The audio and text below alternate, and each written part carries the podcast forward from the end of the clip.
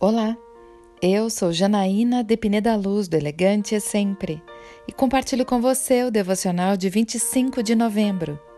Separar-se não é uma opção. Aos casados dou este mandamento, não eu, mas o Senhor, que a esposa não se separe do seu marido, mas se o fizer, que permaneça sem se casar, ou então reconcilie-se com seu marido, e o marido não se divorcie da sua mulher aos outros eu mesmo digo isto, e não Senhor.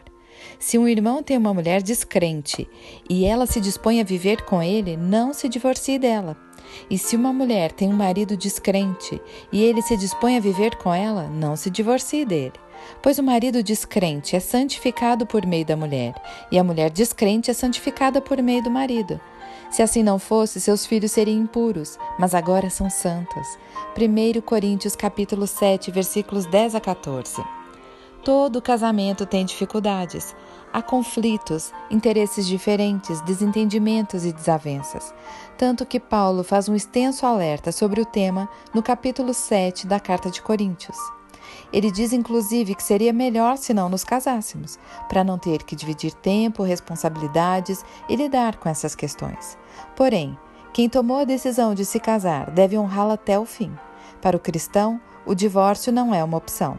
Minha sugestão é: pare de falar sobre a possibilidade de se separarem numa briga ou desentendimento.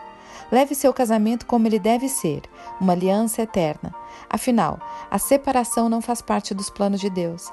Com isso em mente, você buscará meios de levar o relacionamento de forma mais leve, agradável e pacífica. Demonstre um amor resistente, que enfrenta dificuldades sem se dissolver. Deus está usando você e o seu relacionamento conjugal para mostrar ao mundo o que o amor faz. Eu quero orar com você.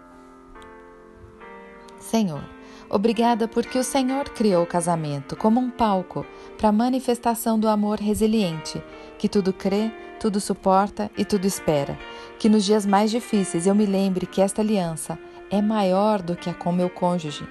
Essa é uma aliança com o Senhor e seus planos para mim. É isso que eu lhe agradeço e peço em nome de Jesus.